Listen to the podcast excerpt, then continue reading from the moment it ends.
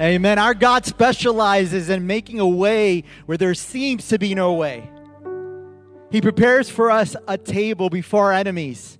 He walks us through the valley of the shadow of death. And that is why we, His people, men, women, and children, recipients of His grace, sing of His praise this morning.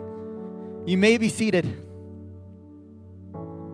Well, I have the privilege of introducing a special guest speaker for us this morning, Stephen Atkinson. He's the director of the Christian Witness to, uh, to Israel in North America. And the organization he leads stateside has been, been doing work here since 1842, doing two things boldly proclaiming the good news of God's Messiah, Jesus Christ, and assisting followers of Jesus Christ to be a witness to their neighbors. And so we're excited for the message that he has for us this morning. So let's welcome him with a special and a warm Spanish River welcome and a hand clap. Let's welcome out Stephen Atkinson.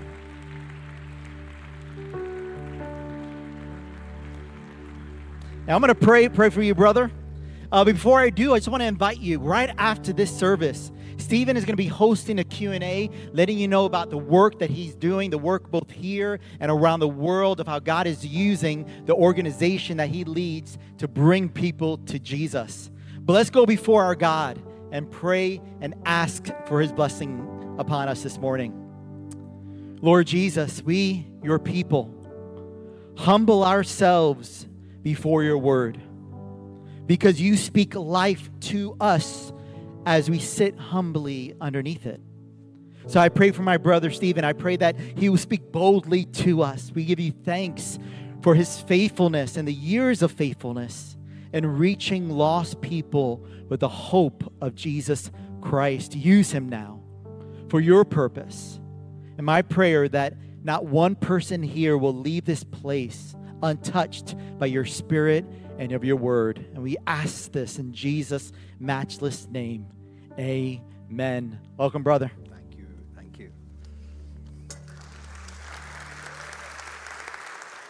Thank you. Thank you for the invitation. Thank you, Spanish River, for welcoming me here. Uh, just a little moment or two about myself. Um, as you can tell from my accent, well, my accent is changing a little bit, but as you can tell from my accent, it's not from here. It actually goes all the way back to Northern Ireland. So I was born in Northern Ireland. I now live in Arkansas, uh, and I tell a lot of people about Israel. Okay, so that's basically me in a nutshell. I've been a preacher for 35 years, um, and I've been a regular pastor for half that time, and now for 17 years I've been working with Christian Witness to Israel. And as a regular pastor, I guard my pulpit, and so I would never give my pulpit out to some strange Irishman, but you guys have just done it, so here I am. So I'm thankful to be with you. Uh, I represent the Word Christian Witness to Israel. I have my colleague Mitch Tepper with me here also, who's a Jewish believer. We have a table of literature which tells a lot about our ministry, uh, both here and around the world, and a lot of other helpful resources for you to uh, learn a little bit about Jewish mission and the importance of Jewish mission. Mitch is a Jewish believer. I'm a Gentile. Uh, in that sense, we, uh, we are a, a, good double act. Um, we, we, do the job well. But one of the things that we've sought to do is to develop a little bit of a ministry in South Florida because uh, Mitch's dad lives in Delray Beach. Mitch's dad is a 96 year old atheist Jew. Please pray for Mr. Tapper. Please pray. And for many, many other 90 something Jewish people who are living in South Florida. And so when I heard that you guys, and particularly through Steve Brendel, you have a understanding your Jewish neighbors class, I thought, okay, this church realizes the ministry that we have in this part of South Florida. So please visit the table that I have. Uh, come see us in room two, I believe. Um, after this service, we will have like 30 minutes of a Q&A. Uh, we're open to, we're here to help you be the church in South Florida and reach our Jewish neighbors. And again, you won't know this, but about eight years ago was my first ever visit to Spanish River, and I met with uh, one or two of the pastors just over coffee. Uh, and so this has been a long time coming. I was actually due to come last year, um, and then COVID hit. Um, but so I have longed to be with you, as the apostle said, and here we are. So it is my joy to come and open up God's word to you. I want to take us uh, this morning to Matthew 28. When Pastor Ron uh, invited me to come and confirm May 16, he simply said to me, Preach on the Great Commission. And I thought, okay, I'm going to do that, but because I'm Irish, I'm going to do it differently. so I'm going to preach not on the Great Commission, even though it is a great commission from a great God. I'm going to preach on the ordinary extraordinary commission. So that's my title. Turn with me to Matthew 28, and we'll read the couple of verses that we have before us 18 through 20. And Jesus came and said to them, All authority in heaven and on earth has been given to me. Go therefore and make disciples of all nations baptizing them in the name of the Father and of the Son and of the Holy Spirit, teaching them to observe all that I have commanded you. And behold, I am with you always to the end of the age. First point I want to bring before you, I have four points, and uh, I hope they're somewhat memorable. But the first point I want to bring before you is the ordinary audience. The ordinary audience. Who is the initial audience to whom this great commission is given? Well, we read of them in verse 18, but the them of verse 18 is the 11 of verse 16. So he's speaking initially to the disciples, and then by extension, he's speaking indeed to all of us. You have been already studying post resurrection appearances, his encounters with Mary, with the disciples on the road to Emmaus, with Thomas, with Peter, with the 500. What have you learned from this series of encounters? Were these super special guys? That the Lord chose because they just were so wonderful. I think you've at least learned that they were pretty ordinary. Jesus takes the depressed and hopeless situation of Mary and transforms her. Jesus takes those forlorn disciples on the Emmaus Road and opens up the scriptures that their hearts burn within them. Jesus takes that doubting Thomas and turns him into a declaring Thomas. Jesus takes that failure of a fisherman and makes him able to fish for men. And here we are in Matthew 28. He's taking ordinary, even less than ordinary, disciples, a ragtag group of first century Jews for Jesus who are a bit slow in the uptake. This is the audience, the ordinary audience of this great commission. It's really an ordinary commission. Ordinary, extraordinary. Ordinary Jewish believers who are going to take on the world, as you have already studied. The eleven became hundreds by Acts 1, thousands by Acts 2, tens of thousands. Who were they? They were simply ordinary Jewish Jesus freaks who would cross over land and sea and tell the Goyim, the unclean Gentile nations, about their Messiah Jesus.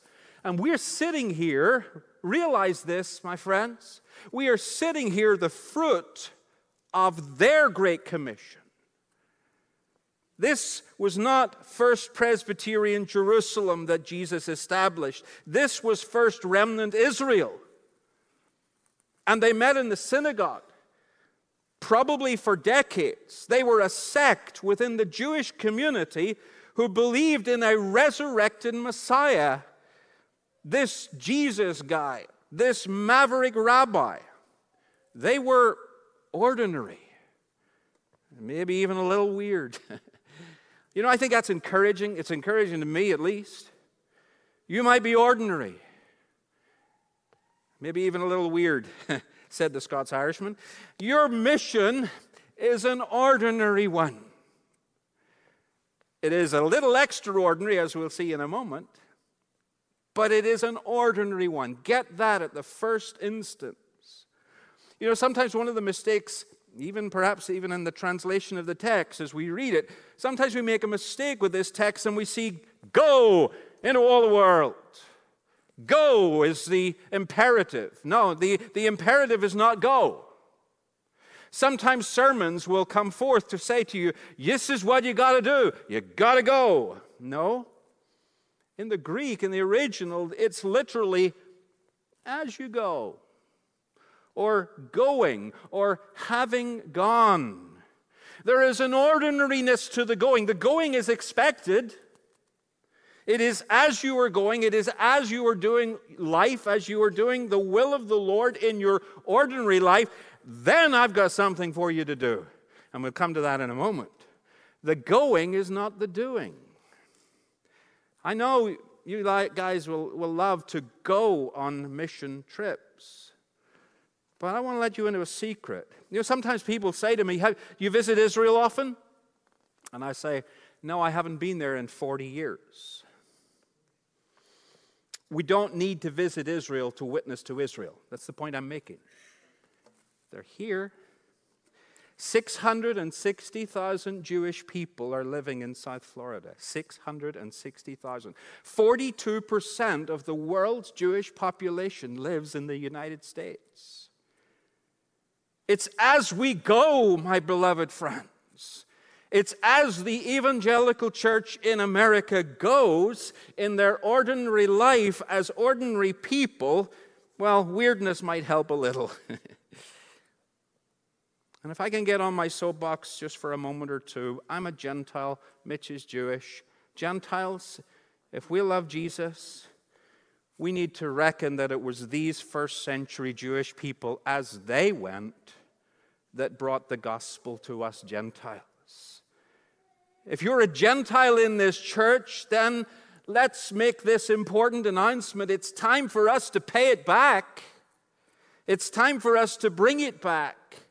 It's time for us to show the love to our Jewish friends.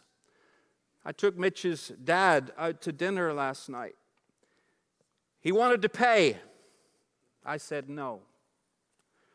I say, This is my thank you on behalf of Gentiles to the Jewish people.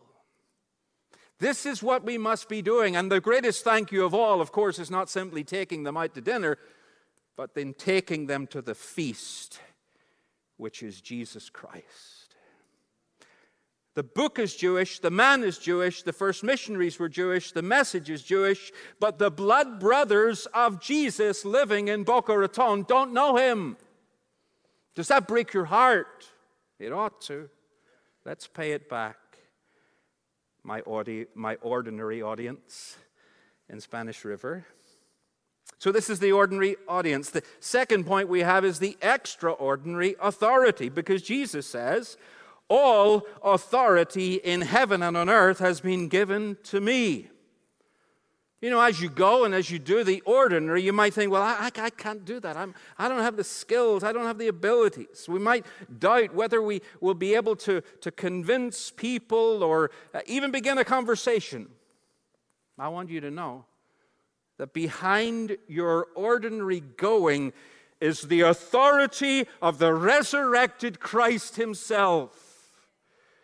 When these people encountered Jesus, you've studied it more than I, although I have listened in on your uh, recent weeks. But when these people encountered Jesus, they were never the same.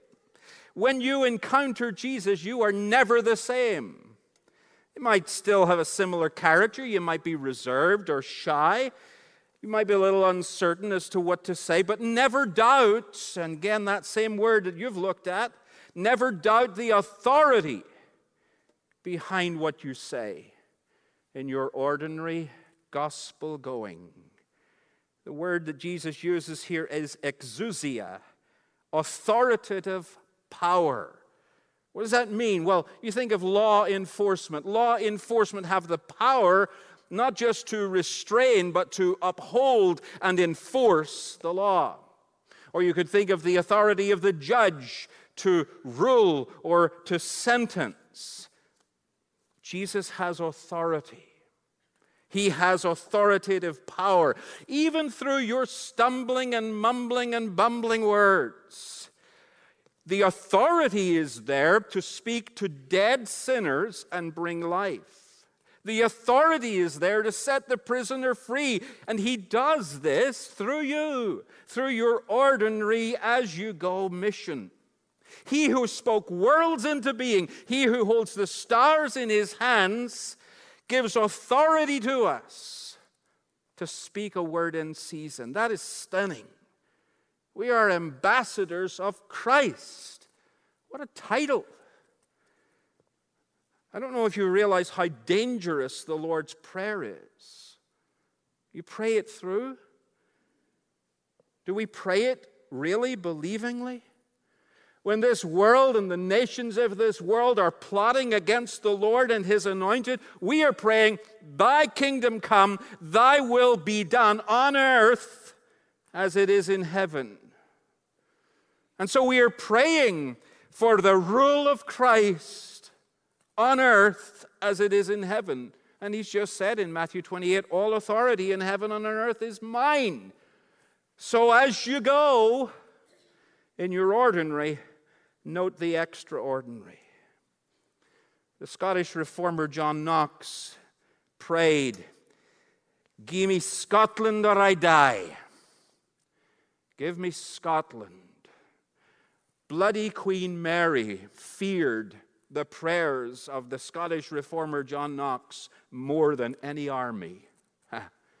I wonder what our prayers are like. And it's not just our prayers, but it's the authority that comes behind our prayers and our ordinary words. 18 months ago, we became citizens, my fellow Americans. Thank you. It was a pride moment. It was a, it was a very emotional moment. We had uh, taken some nine years over the process. We had been here on a religious workers visa. Then we got two years later, we got our green card, and then five years later, be good boys and girls on a green card, and then you get the opportunity to become a citizen. And so we took that opportunity and we became citizens. And uh, I now have a U.S. passport, and I have the certificate signed by President Trump himself that I am a citizen. I could forge his signature. Okay. what I want to say about that is there is authority in my U.S. passport. There is authority in being a U.S. citizen. I can cross borders. I can come and go legally in this country. I don't take that lightly. Some people do. No, I'm not going down that route. but we are citizens of heaven. We have extraordinary authority as we go to speak in the name of the maker of heaven and earth. I don't take that lightly, even though my words might be stumbling. All authority in heaven and on earth has been given to me. So, as you go, the ordinary audience, the extraordinary authority. Thirdly, the ordinary activity. The ordinary activity. Mission work, gossiping the gospel, speaking a word in season, is not something that we do on a special occasion. It's our ordinary existence. It is our salting the earth. It is our lighting up the world. We have to tell people, we have to rebuke people even with our lives, and we are to provoke to jealousy with our lives of ultimate realities. You know, there's a lot of false narratives and cancel culture and all kinds of weird, perverted realities that are being peddled. Well, let me give you a new reality. Well, it's really the old reality. Is our reality so unpalatable? The ultimate reality of man one day before his Maker? This must be our ordinary default to tell people about Jesus. What was it that these early Jews for Jesus came and taught the nations? What was the content of their conversation or what was their ordinary activity? Was it, well, nations of the world, well, you goyim, unclean Gentiles, God loves you and has a wonderful plan for your life. I have plans to prosper you, says the Apostle Paul, and give you an American dream. No. The Apostle Paul peddled, you can have your best life now. It was repent, Athenians it was repent, Scots Irish, and believe the gospel of a crucified and risen Jewish Messiah killed by Jewish soldiers, but raised and seen and encountered and declared by some Jews for Jesus first century. This is the ordinary activity that they engaged in, and it is our ordinary activity also. Disciple nations, baptize in good Presbyterian church order. But I think this has the sense of something greater because it says baptize nations. In other words, this is an outpouring of Father, Son, and Holy Spirit upon darkened nations. Remember, at this time, no nations of the world knew the God of Israel, except that one little nation in the Middle East, but they were starting to spread. And they needed an outpouring of gospel ministry to the nations. Baptize the nations with your saving grace and teach them to observe all things whatsoever I have commanded you. Teach them godliness. No holiness, no heaven. Scripture says, without holiness, no man shall see the Lord. Do you get that? no holiness, no heaven. No man, no preacher, no speaker, no missionary, no CEO, no man living his dream. Teach them this the observance of godliness. The old Scottish pastor Robert Murray M'Cheyne in the 1830s and 40s, he said that his people's greatest need was his own personal holiness. Do you pray for your pastors like that? His people's greatest need was his personal holiness because he knew that a holy preacher was an awful thing in the hands of God. Oh, for a contagion of holiness. Oh, that that virus would spread. And this is your ordinary activity discipling nations, baptizing, please God, drench by your Holy Spirit nations and observe and practice and make it a virus godly character.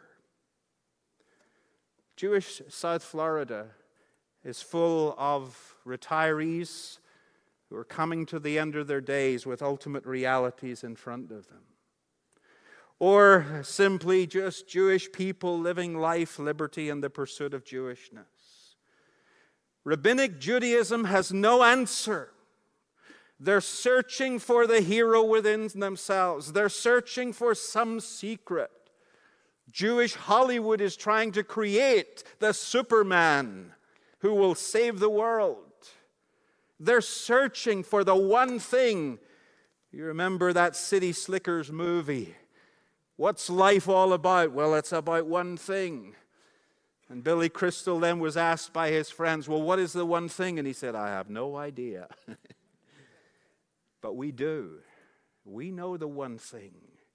What shall be our ordinary activity in Jewish South Florida as you go with extraordinary authority from a Jewish guy called Jesus and the testimony of those encounters of Jewish followers of Jesus? What shall be our ordinary activity call sinners to repent and believe in the gospel of this Jewish guy and his one sacrifice for sin. Take them to Isaiah 53 and show the suffering servant. Take them to Jeremiah 31 and show them that there is a new covenant with the house of Israel. What is that new covenant? Where do we find that? Well, let me take you to the New Testament or take them to the Psalms, take them to the Messianic Psalms, take them to Leviticus, those very ultra orthodox, and show them the Torah, show them Leviticus. Without the shedding of blood, there is no remission for sin.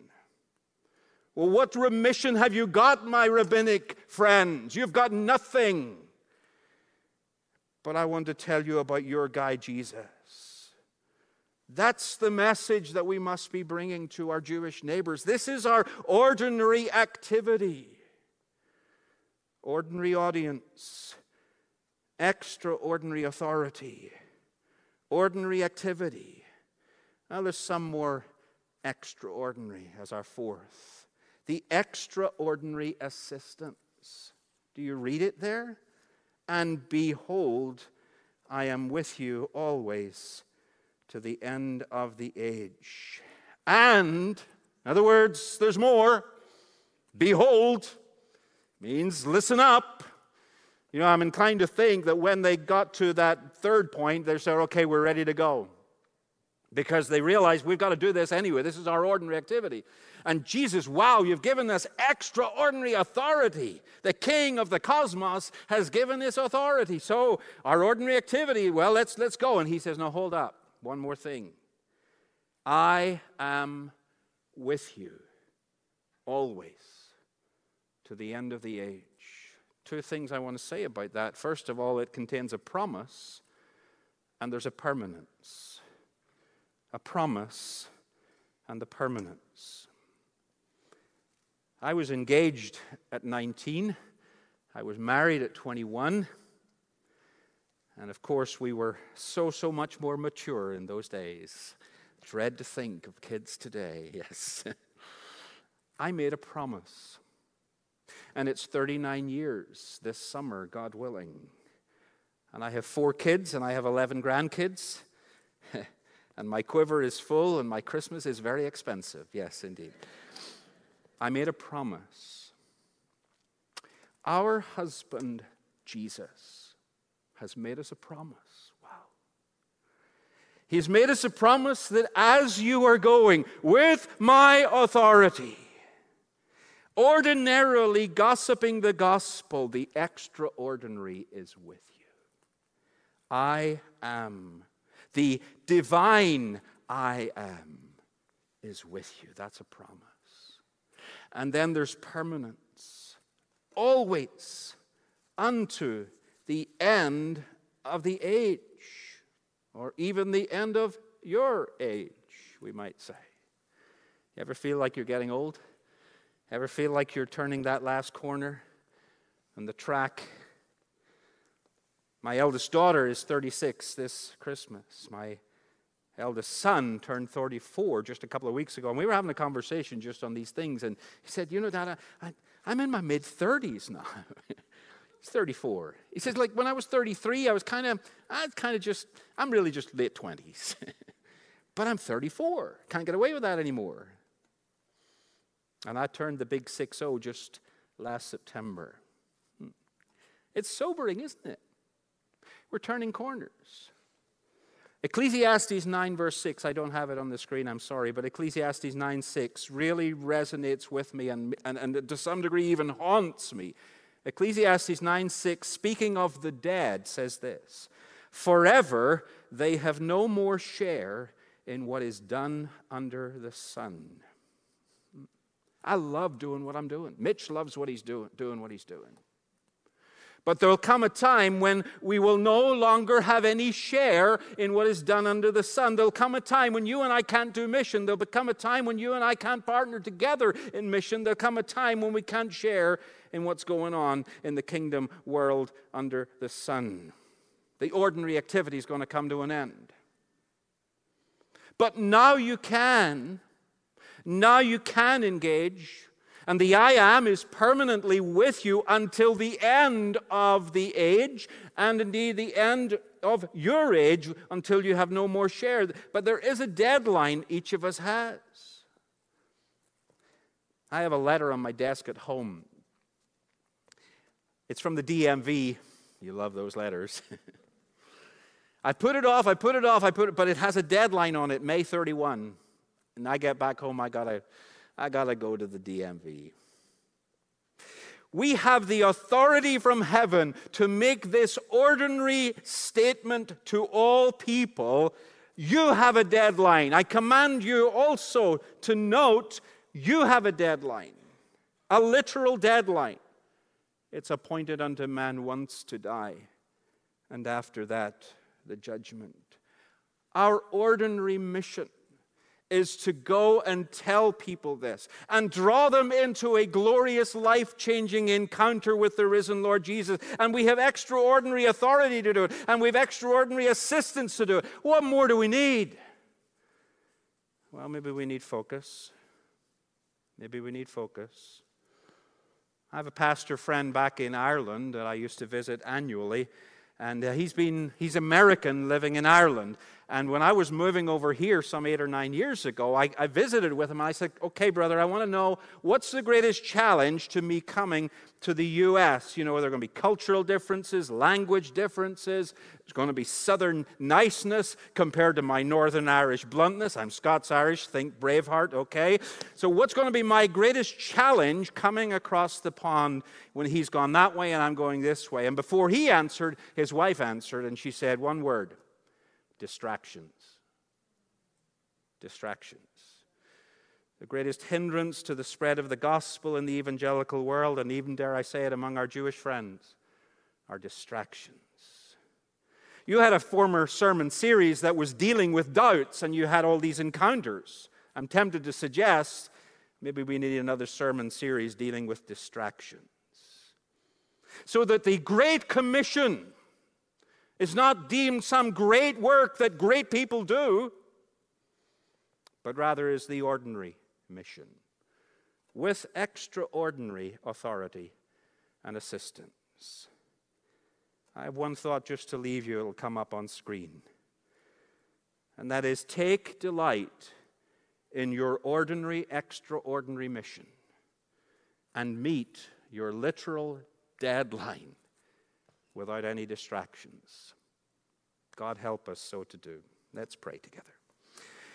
Father in heaven, we do thank you for the gospel of God which came from Jerusalem, Judea, Samaria, even unto the ends of the earth, even to South Florida. We thank you, gracious God, for your grace in our lives. May it be contagious. So, as we ordinarily go with the extraordinary God, we may know your help, that divine assistance that the I am has promised to be with us permanently until the end. And to you will be all the praise and glory forevermore.